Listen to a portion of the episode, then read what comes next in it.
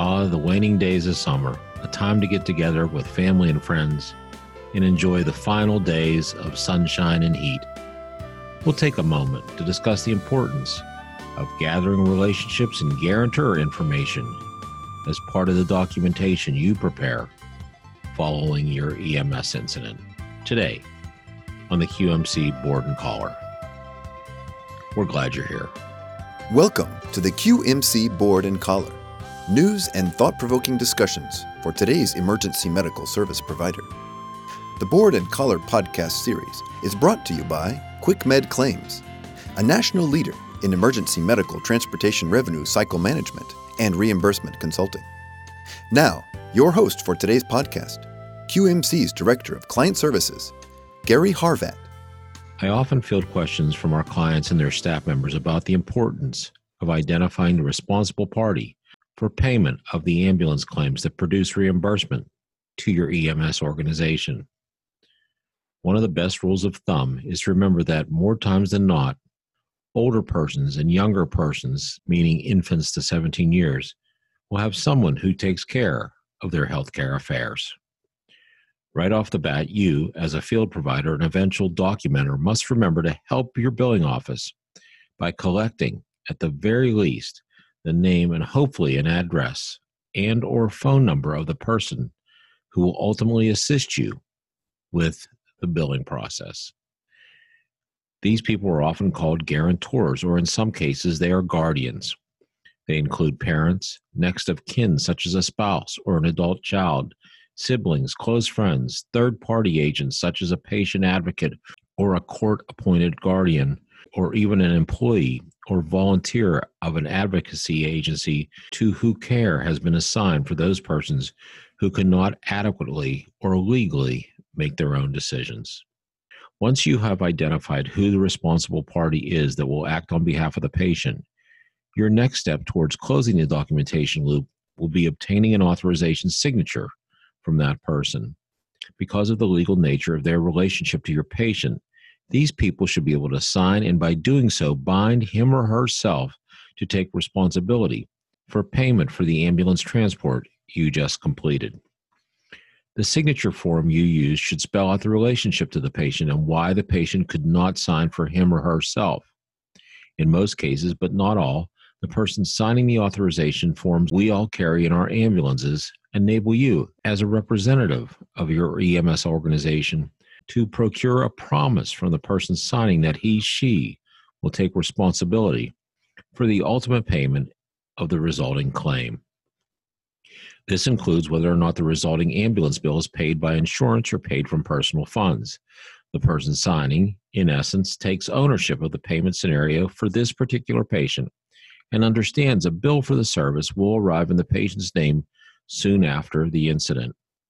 Of course, I highly recommend when anyone but the patient signs off on the run that you collect that person's printed name in proximity to their signature. Also, be sure to know where you can contact them with questions pertaining to the billing of the ambulance run. Other signature sensitive parts of the billing scenario are any waivers obtained from the patient or the responsible party acting on behalf of the patient. Be extra careful when obtaining signatures on these documents that you are certain, without a doubt, that the person signing the waiver form fully understands that he she will be held responsible for making sure that the resulting claim is paid one way or another. It is important that you clearly identify the responsible person that will act on behalf of the patient and why the patient cannot make his or her own decisions. In some cases, it would be best to document the nature of the incident and the relationship, especially as permissions are given for treatment and transport of the patient. For non emergency transport scenarios, I advocate that it's best for the call taker or dispatcher to be certain by whom and by what means the bill will be paid.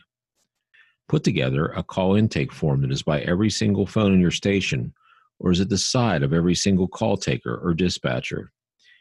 If a waiver form or Medicare Advanced Beneficiary Notice, also called an ABN, must be presented within this scenario, be sure to properly identify the person authorized to sign on behalf of the patient in such a scenario, and it would be best to have that form completely filled out and ready for the crews to pick up prior to leaving the station on the run.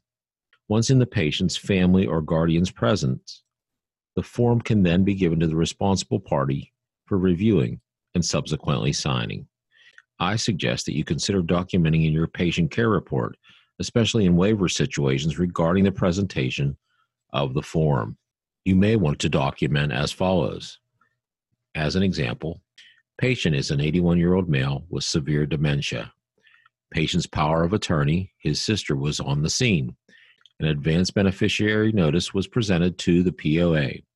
The POA read the entire ABN, verbalized to this crew that she understood that the patient and by extension she may be responsible for payment for this ambulance transport. She acknowledged the potential cost of the trip and signed the ABN, electing to authorize the transport despite the uncertainty of payment. A copy of the ABN was given to the POA prior to the beginning of the transport. Responsible persons are important people for you as a representative of your EMS organization to identify, interact with, and sometimes even procure permissions from on behalf of your patient. Your administration of your EMS organization will so appreciate that you have gained understanding of this issue and are applying what you have learned to allow accurate claim processing following the ambulance run. I hope this information proved helpful and informative to you. My name is Gary Harbat. I'm the Director of Client Services with QuickMed Claims.